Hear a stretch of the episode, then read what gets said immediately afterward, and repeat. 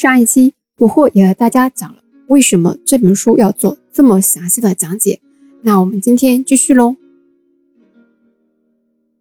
第十四则赠送写到柬埔寨的法律制度了。柬埔寨民众之间发生小事啊，也要报告给国主。这么一听呢，柬埔寨的国主真的是挺忙的。那像牟利这样的重罪啊，也不会被判处死刑，而是在西门外啊挖个坑，将犯人呢丢到坑里面，然后用石头把他给埋了。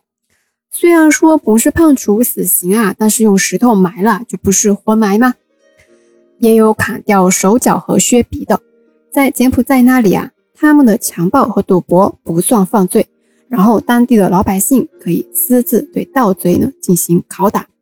这里呢，周大光写了一个比较奇怪的现象，他说如果有人啊东西丢了，怀疑是被谁给偷的，那个人啊如果不肯招认，那么失主啊就会烧一锅热油，然后让那个人啊把手伸进去，如果手还是好的，就证明啊你是清白的，反之呢你就是盗贼。更奇葩的是，两家人打官司分不出胜负的话，就都要关到塔里面去。有罪的那一方呢，身上会自己长满疥疮，还会咳嗽热症；无罪的那一方呢，就会安然无恙，很愚昧无知啊！在那个时候啊，柬埔寨的民风却这样。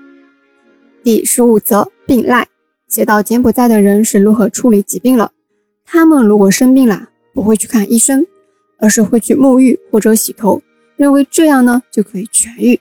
然后市面上也有药，但是呢和我们中国的不一样。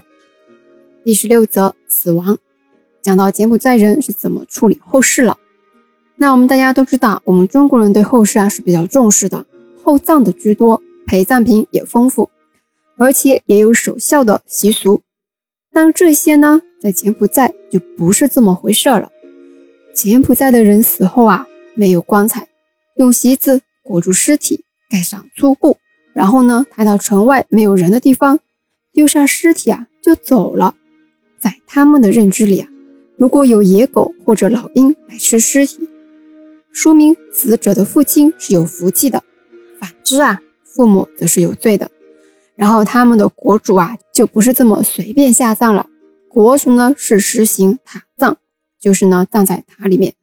但是周大光说自己还不知道是葬生还是葬骨。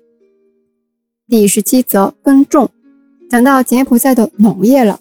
周大光说，柬埔寨啊，一年四季都像中国的五六七月份一样，当地人不知道什么是霜雪，因为这里啊，半年雨季，半年干旱，所以呢，一年四季种上三四茬粮食。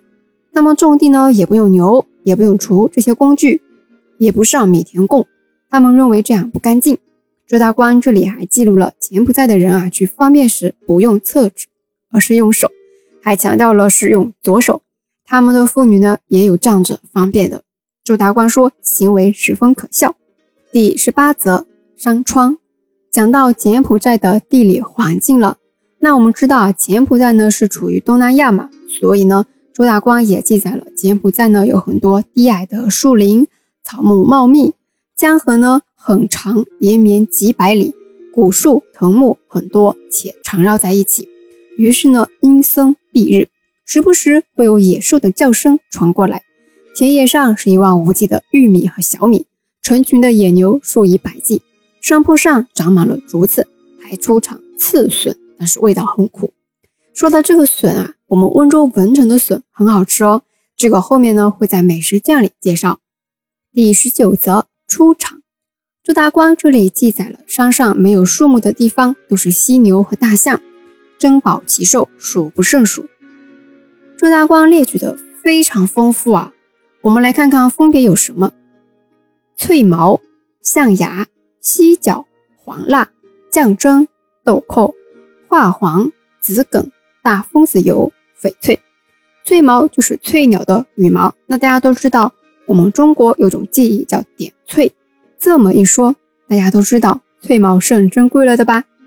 黄蜡呢是一种矿石，是传统赏石中质地啊最为坚硬致密的一种。就是黄蜡石啊，你把玩久了的话，会越来越润，而且极富灵性，所以呢也很珍贵。象征就是紫藤香，取紫藤香是比较吃力的，因为是树的树心，画黄呢是一种树枝，取的时候啊非常费时间，要一年才有收获哦。第二十则贸易，讲到做生意了。周大光说，柬埔寨啊做生意的都是妇女，所以呢，中国人到了中腊，第一件事情就是先收个妇女打理生意。他们呢是没有铺子的，有席子铺在地上，就像我们今天的地摊一样。税官也会收税，小买卖的税金是稻米或者中国来的货物，有规模的买卖税金呢是布匹，大规模的买卖税金呢就收金银啦。本来啊，当地人对中国人是很敬畏的。把中国人当佛，见到中国人啊都伏地膜拜。随着中国人来征腊做生意啊越来越多呢，也出现了骗中国人的现象。第二十一则欲得唐货，这四个字啊是什么意思呢？就是讲到柬埔寨进口我们中国货了。我们来看看有哪些。周大光说，我们中国的金银器啊，被当地人视作最为珍贵的东西。之外呢，还有郑州的银蜡，温州的漆器。说到我们温州的漆器啊，我在前面的专辑做了很详细的讲解。温州的漆器一直闻名天下，并且远销海内外。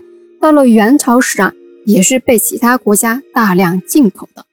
还有周大光列举了柬埔寨进口了泉州的很多很多东西，不仅仅是青瓷，还有宁波的席子。因为柬埔寨当地啊，它不产书卖，所以呢，席子要从宁波进口。讲到这里呢，周达光的《中腊风土记》已经讲解了一半了，剩下的十九则啊，要等国庆后再更新了。在这里呢，不惑祝福我们祖国母亲生日快乐，也祝大家国庆节快乐。那两千多年前啊，越王勾践的后裔来到温州，建立了东欧国。当时的疆域啊，包括了温州、台州、丽水。那大家也知道，现在疫情嘛，疫情之下无法远行，所以呢，不惑准备国庆的一天去乐清博物馆，一天去丽水博物馆，一天去台州博物馆，完成一次对东欧国的考察之旅。在这里呢，也希望大家出行时候啊，做好防护，注意安全。我们国庆后见啦！